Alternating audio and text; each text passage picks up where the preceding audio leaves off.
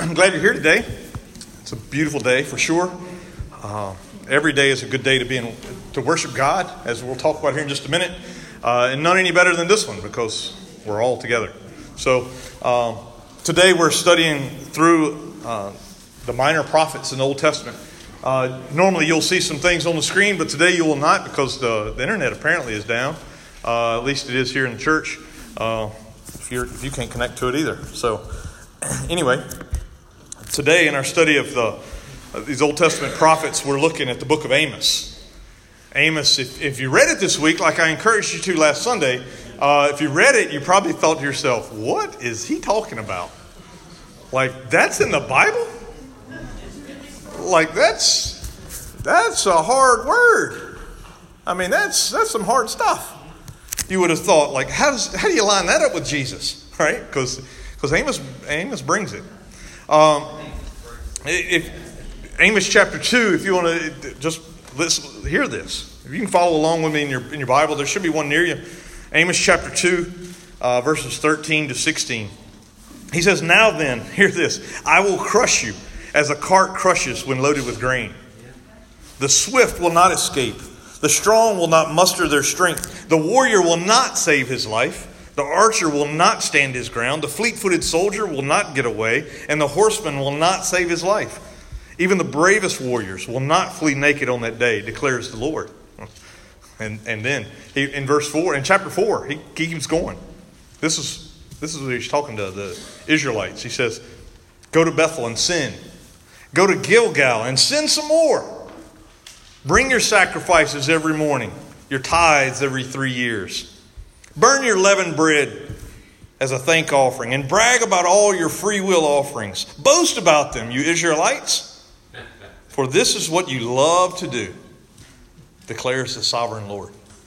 I don't know if you heard that, but wow, yeah, that's like, what? He said that to them? Yep, he said more. But first, let's pray. Lord, as we open your scriptures today, we ask you, God, that you would use your words to encourage us, to teach us, to challenge us. Amen. Amen. So Amos brings is a bearer of bad news. uh, we know what it's like to get bad news. I know what it's like to deliver bad news. Uh, one time that stands out in my mind sharply is there was a cute girl in an apartment with her friends hanging out, and somebody knocks on the door, and it's this good looking guy and he says, Hey, Michelle, I ran into your car.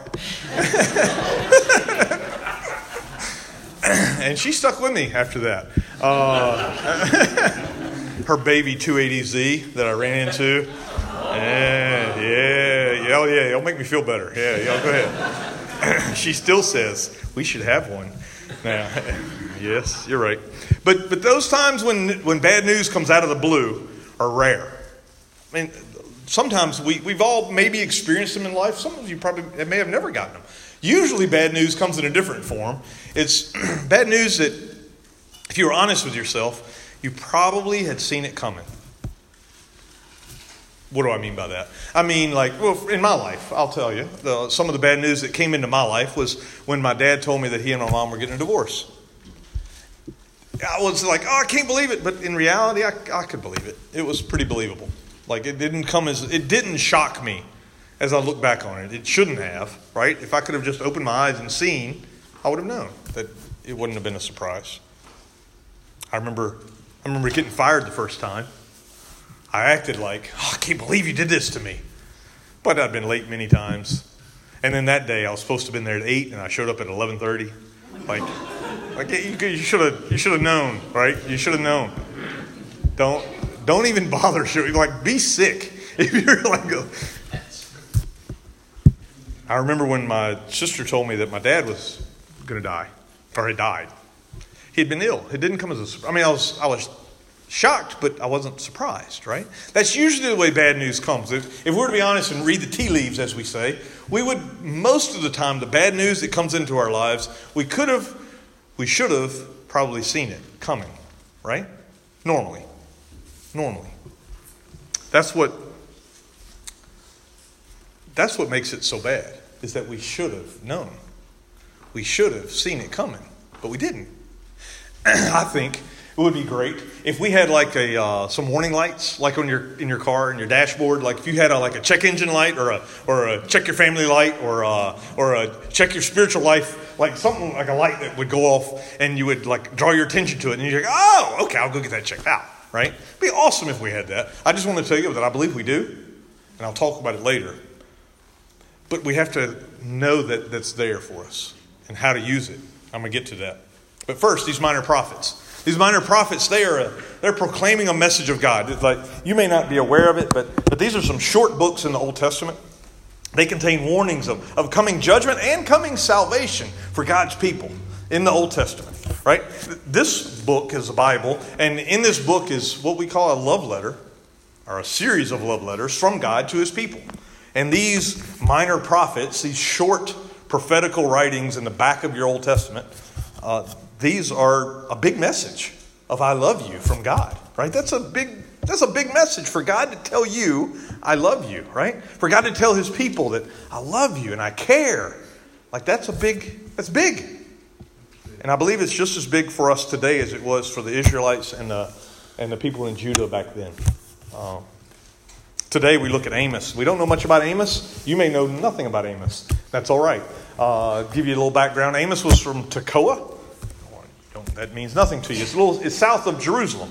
It's in a, in a city south of Jerusalem. Now, at this time, Israel had been divided north and south. They'd have a civil war, right? And they were split north and south. And Tekoa was just south of Jerusalem, about six miles or so.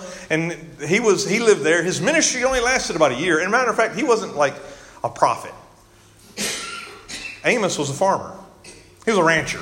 You may want to think of it that way. He was like a he was like one of us. He was like a regular old guy that God called him to go and speak. And so he went and spoke, right? Around 760 BC is when he, when he did his preaching. He left Judah, the south, and he went into the north. He went to the capital city of Israel, the north, and in Samaria. And that's where he preached, in the city of Samaria. I titled today's message, uh, which you can't see it in your bulletin, but on, on my copy, it says Burden Love. Burdened love. That's what I titled this message because his name meant burden. Amos, that's what it implies a burden. To, to burden uh, is what. So, so this is a message of God, message of God's love that is a Amos, the burden man, is going to bring, right? You see, at this time in Israel, things are going pretty good. In Israel, like everybody is kind of living the good life. The, the surrounding nations, the, the ones that they had problems with all the time, the Egyptians and the Syrians, well, they had their own issues. You know, they had their own internal political domestic problems. So when, when you got domestic problems, you don't have time to go out and, and fight wars, right? So their neighbors were quiet. Their neighbors were quiet. So that allowed the nation of Israel and Judah to, to kind of do their thing. And under the reign of Solomon, the nation of Israel became wealthy beyond imagination. As a matter of fact, they were far wealthier than any of the surrounding nations around them. This was a time, this were, these are good days. These were good days for the, for the people of Israel. Matter of fact, their biggest concerns were what meat to eat, which was a luxury back then. Like, like what kind of wine should I drink tonight? That was their dilemma, right? Should I stay in my summer house or my winter house? That was their, those were their, their problems, right? Like, like, should I sleep on the ivory bed or on the wooden bed? Like that was, those were the options, the things that they had to sort through, right? It was a, it was a time of extravagance. It was a time of luxury for them. Business was booming. Worship was great. People were coming to church and they were bringing their offerings. As a matter of fact, they were overflowing the baskets of tithe, for their tithes and their offerings because things were so good for them. People in Samaria, they felt secure. They had nothing to worry about. They had no, no worries at all. It was, it was uh, Israel's number one. That's what they, they were all like proud of themselves because they had it going on. It was national pride. I mean, it was all about us. We are blessed and we're happy about it. You might say they were a lot like us today. Far wealthier than anybody else, proud of themselves, greater than any nation. And into this walks Amos, a rancher. He's a rancher, a farmer. The burden walks in. His burden, you might say, is a message from God that God gave him to take to the people. What else would cause him to leave his home country and go to a, another country, another capital, to proclaim a message of, to be a bearer of bad news? Right? What, what would make you become a bearer of bad news than a message you had to tell, right? Otherwise, we don't. We avoid it. And he would have as well. But in chapter, in, in chapter 1 and verse 2, it says that, that he heard the voice of the Lord as a lion roar. He had, that's, that's what made him go. The roar of a, the lion, God. The voice of God was like the roar of a lion, and it, it compelled him to go. He had to go and share this message that he had received. At first, now, his message was, was pretty well received. As you read through it, uh, you, you, would, you would see that his message was, people were like, yeah, I get it. Because if you read through the, the, the first two chapters, actually, he's talking about all the surrounding nations. He's talking about their, their problems, their issues. Damascus, the brutality of Damascus. Gaza, how they sold their captives. How could they do such a thing? God will judge them surely. Tyre and their slave trade. They're going to they're to experience God's wrath. Edom, if you don't know, Edom, the nation of Edom was uh, the, the descendants of Esau, and Esau and Jacob, if you remember know the Old Testament, that there was always this thing between Edom and the Israelites, that Edom was going to get judged too, Amos said. Ammon for their attack on Gilead, right? That how they had gone to war unnecessarily so. Moab, their war with Edom, like, like how all this strife was going on, how God was going to judge them for all these things. And then Amos, he even points the finger. He says, And my people down in Judah, they're not getting out of this either. They're going to get judged too. He said, Because they've been deceived. They've been deceived. They're not following God, they've been deceived from following Him. And you know, if, if you and I, if we were in Samaria at that time, we'd be like, Man, you preach, man. You ought to come here more often. That's right. You tell them people what they ought to do. Them people from up there, them Chestertowners come down here. People from Pennsylvania move down here. They, it's like you're talking about all those people that we all talk about, right? Talking about them people. That's right. Preach, brother. Preach. God, going right. He's got that's the word. And then Amos says, "And you Israelites," and they're like, "Uh oh." right? It's like, oh man, he came around to us. He points out their willful disobedience their willful disobedience. See, they knew what to do, and they refused to do it. And God was bringing judgment on them too. Oh boy, He's not leaving us out. Everybody is getting judged. And to Israel, God proclaims in chapter 3, verses 1 and 2, He says, Hear this word, people of Israel. The word the Lord has spoken against you, against the whole family I brought up from Egypt. I saved all of you from Egypt to be my people. He says, You only have I chosen of all the families of the earth. I've chosen you. Therefore, I will punish you for all your sins. Chosen you. He says, I, I, You're mine. And so I'm going to treat you like you're mine. That's what my uncle used to tell me all the time. I knew it was time to go home. I knew it was time to go home. When my uncle said, Hey, I'm going to treat you like my, you're my own, I'm like, Hi, y'all. you're not. Yeah, it's time to go. Amos goes on in chapter 4. He says, Therefore, this is what I will do to you, Israel, because I will do this to you. Israel, prepare to meet your God. you know what that means. Go to your room. Your father will be home soon. Right?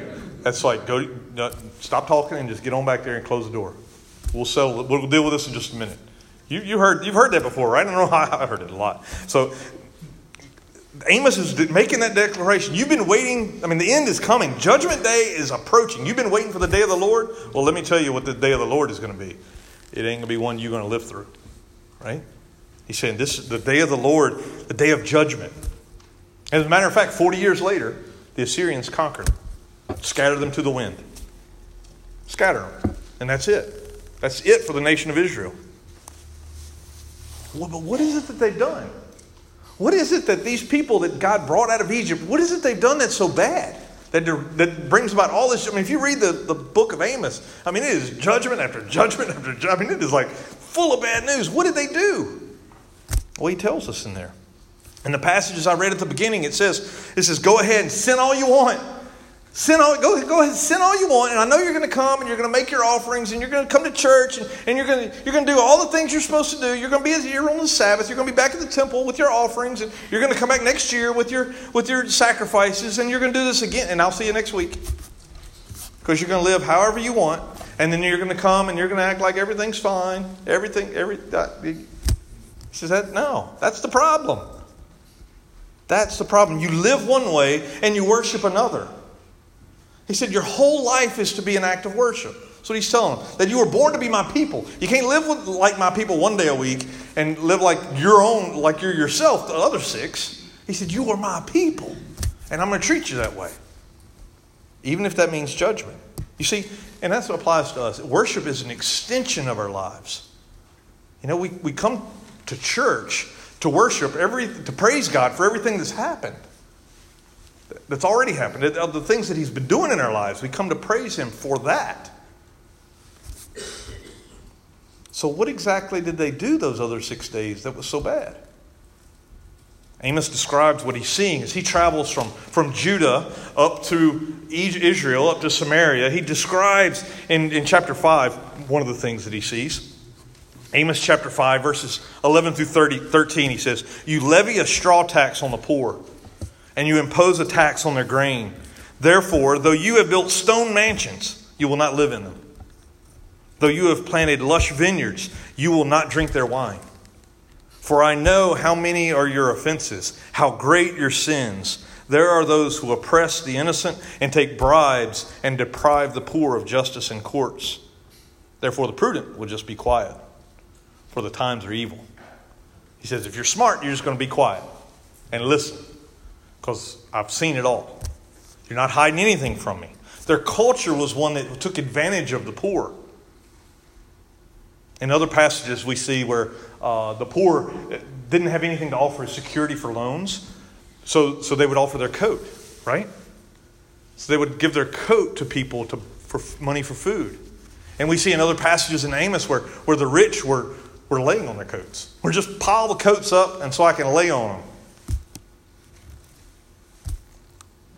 When we think of poverty and, and how we should respond to people who are poor, we usually think of it as uh, we think of them as an object of charity, right? That's normally that's how we think of the poor. Is it's good to be charitable towards people who don't have money, who are in need, right?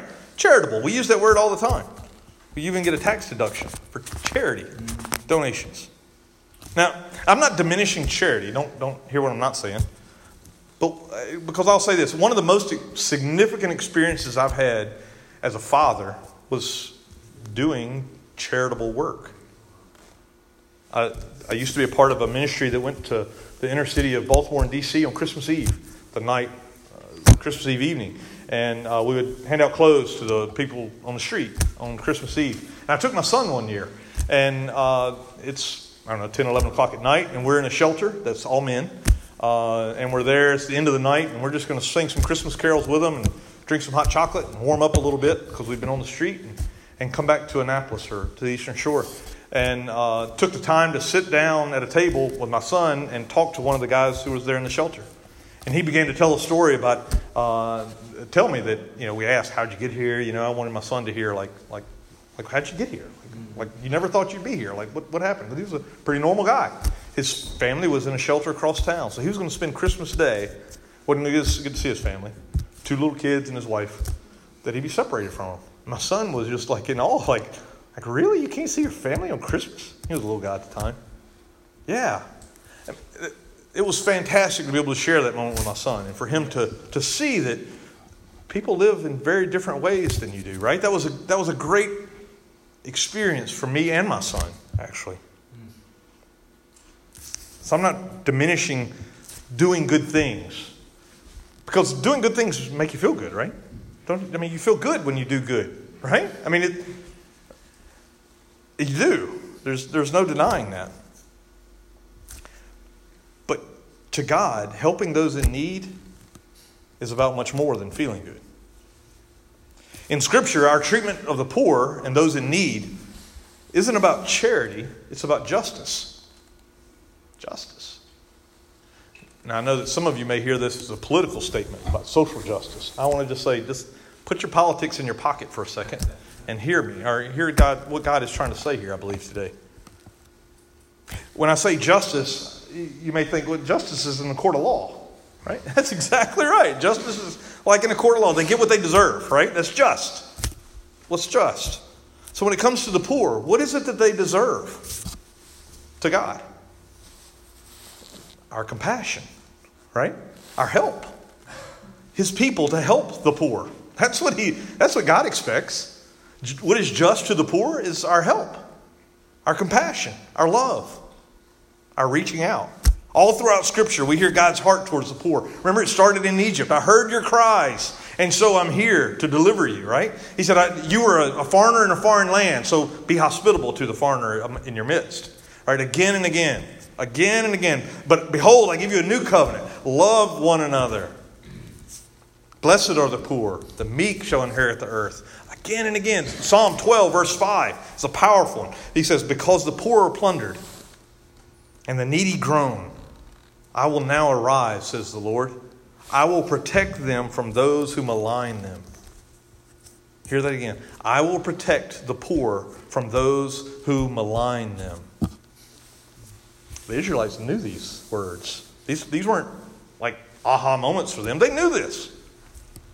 They knew that as the people of God, they were to be about the God, their, their God's business. That's what they were supposed to be doing. But it's not the response that Amos saw as he traveled through the land. Chapter 6, verse 4, it says, You lie on beds adorned with ivory, and you lounge on couches. You dine on choice lambs and fattened calves. You strum away on your harps like David, and you improvise on musical instruments. You drink wine by the bowlfuls and use the finest of lotions. But you do not grieve over the ruin of Joseph. He says, not only do you take advantage of the poor, not only do you cheat them in taxes, not only do you steal from them, but you don't even feel guilty about it. Your brother and your sister, fellow Israelites, you don't even feel bad that they're in the situation they're in. You just kind of go right on by, don't even notice them. I have a friend who's a pastor now, um, and he tells a story often, and I remember when it happened. Uh, he, he worked in D.C. at the time. He was a computer guy, and he worked in downtown D.C. And if you've ever been in downtown D.C. in the daytime, it's there, there are homeless panhandlers everywhere, right? Uh, he worked. His office was right across the street from one of the, the parks where a lot of them hung out during the daytime. Um, and he would just go go by him every day, day in, day out, day in, day out. And he never really paid much attention to them. And one day, he was at work, and God said, "Go down and have coffee with one of them. So he did. He took his coffee break and he went down and he bought one of them coffee. and tried to talk to him, and the guy didn't make much sense. He didn't really, he, was crazy, essentially. He just didn't, this guy that he walked by, he'd seen every day, and he was here sitting at a table having a cup of coffee with him, and he didn't understand why he was there, right? The next day, uh, on the way home, I guess he was really convicted by it, and he told his wife uh, to, to make some extra, make an extra sandwich that he was going to share, share lunch with him the next day. And so he went and he invited Donald, that was his name, uh, to lunch. and he said, I gave him my lunch because, frankly, watching him eat made me lose my appetite. he said, You ever see somebody fight a sandwich? trying to eat it? he said, That's what it was like. It was just, he was like a wild animal trying to eat. A, I mean, it was just gross. I, I, I couldn't eat with him. And so the next day, I had my wife make some extra sandwiches. And I had his friends. I gave sandwiches to his friends. And he kept doing that. He kept doing that. Why? Because God had changed his heart. Right? He, he walked by this guy day in and day out, day in and day out, never, never bothered him at all. And then one day, God says, noticed him. And he did. And he responded. You see, the poor, those in need, have always been near the heart of God. The Israelites had been saved to be God's people, to be a blessing to those around them. Yet there they were, ignoring, walking right by, taking advantage of those that they'd been charged with being a blessing to. Because their lives were an injustice, their worship was an offense to God. That's what he says in the book of Amos. Because your, your daily lives are unjust, because you live contrary to what I'm teaching you, your worship is an offense to me. The days are coming, declares the Lord in chapter 8, when I will send a famine through the land. Not a famine of food or a thirst for water, but get, hear this, and you may think, hey, that may be our problem. But a famine of hearing the words of the Lord. People will stagger from sea to sea and wander from north to east, searching for the word of the Lord, but they will not find it. People won't understand the God's word because God is going to withhold it from them, withhold understanding from them. Amos wants the people to repent, to turn to God, to hear, to see God's passion for the poor, to worship with honest hearts. He's not a professional prophet. He's just, he's just a burden has been put on him, and he's here to share it. Judgment is coming if you don't wake up to the call of God that He has for His children. Wake up, He's telling them, wake up. In chapter 7, Amos has visions. God gives him visions of what that judgment is going to look like. And in each after, there's three of them. After each one, he says, But Lord, Judah is so small they'll be crushed. And God relents. And then he gives him another vision. And then they're going to be destroyed this way. And Amos steps in and he says, But God, they're so small they'll be crushed. And God relents. Then he shows him another way that he's going to destroy them. And Amos steps in again he says, But Lord, they're, they're so small they'll be crushed. And God relents. And then God tells him why this judgment is coming. Because up to now, he hadn't explained to him why. God says, I'm going to bring a plumb line. Everybody know what a plumb line is? It's like a weight on a string. And all it does is show you vertical. That's all it shows you. It's, it doesn't do anything else, it just hangs down. But it shows you what straight up and down is. God says, I'm going to bring a plumb line. And I'm going to hold it up to your temples, to your synagogues. I'm going to hold it up to your homes, to your lives, to your work, to your worship. And you're going to see that it's all, none of it is in alignment with me. And I'm going to destroy it all. I'm going to, I'm going to wipe it out, he says, because you're out of line. You're out of alignment. That the destruction is coming because we're out of line with his design for us. Or they were out of line with his design for them. So he was going to destroy them. You may think, wow, that's harsh. But they weren't fulfilling their purpose. And that's why Amos is there to warn them, to say, come back. Come back to God. Come back to why you were created. You see, Amos isn't the only one with a burden, God has a burden. God has a burden to love. To love. God's burden is for the poor, for the poor foreigner, for the outcast, for the downtrodden. God has a burden for the tired and the sick. God has a burden for the widow and the orphan. If you ever wonder if, if God's on your side, let me just, that's the side He's on, the poor. God is on the side of the foreigner. God is on the side of the outcast. God has a burden for the lost. And what God does is He chooses some people to stir up love and compassion. He used Amos to stir up love and compassion in His people. The Israelites, all they had was the law to tell them that you have to do it this, you have to do this, right? That's all they had. The law was said to be compassionate. You know, okay, well, am I being compassionate? You know, the law says do it this way, so I'm going to do it. That's all they had, right? That's, that's all they had. You and I, if, if we don't have the law, all we have is God to, or ourselves to tell us, you know, I feel good helping others. So I'm going to help others because it makes me feel good. And that's a selfish reason. So whether you're doing it We're no different than the Israelites, right? Because our own purposes, our own motives. God tells us to. Or it makes me feel good. Not much difference between those two. Neither one of them are to glorify God. And that's what God enables in us. As a follower of Christ, as a Christian, He comes and He gives you His Holy Spirit to live in you, to inspire you to do love and compassion, to do love and good works, to do good things. He inspires you. So you do things properly motivated because God is leading you there, not so you get something out of it, not because you have to, but because you love to. Because you know He loves them and you want to help them. You want to be a blessing to them. Properly motivated love is the key, you see.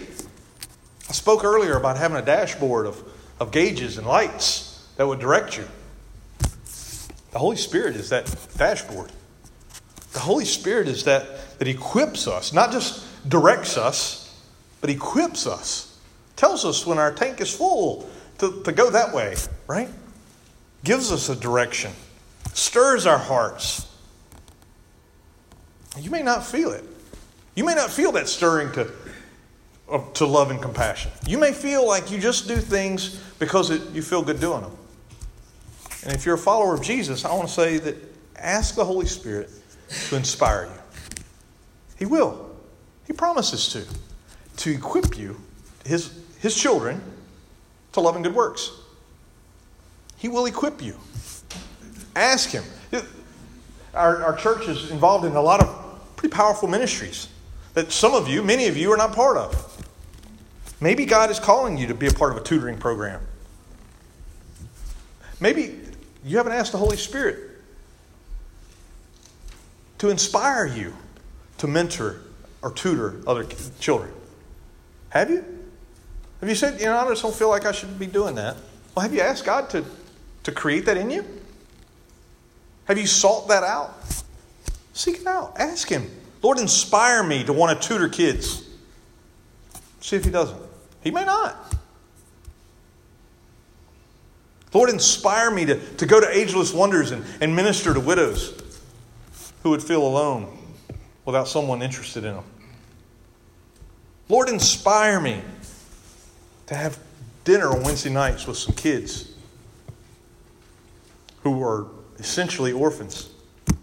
Because I will tell you, they, they may have parents at home, but there's a lot of parents at home that don't know much about being parents. And they need some seasoned adults in their life. They would love to have some seasoned adults in their kids' lives. So just go and eat a meal. It's not hard. You, you probably do it a couple times a day. Just go and do it with some kids. Share your life with them. Tell them stories. They're going to roll their eyes. Yeah, okay. But they love to hear it. They'll be back next week. You can tell them another story. Maybe the Holy Spirit is calling you to stir up others. That you know people that in your life that, that don't understand their purpose.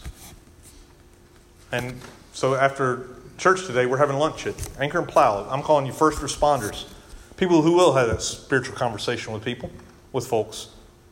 So we're going to learn how. Somebody has to tell them. Why not you? Maybe the Holy Spirit is stirring you. Ask Him. Ask Him to stir you if He's not. And if you don't if you don't feel the Holy Spirit leading you, you don't know what I'm talking about in this, then maybe you're not a Christian. Shocker. Maybe, maybe you haven't surrendered your life to Him, to Jesus. He Said, live through me, use me. Maybe that's where you need to start. Then I promise you, promise you, He will direct your life. He will direct your life. I promise you. I want to pray for you. God, we love you and we thank you. you are good to us, Lord. You direct our lives. You call us to show love and compassion to those in need. And not only do you call us to it, God, you inspire us to see it. You equip us. You give us the things that you bless us so that we have something to share. You're amazing, Lord. Those who are here today, God, who who want to feel inspired. Well, just ask God to speak to you. Ask God to, to give you an inspiration for, for the poor, for a child, for a family down the street. Ask God to inspire you with compassion for those in need. Ask Him for it.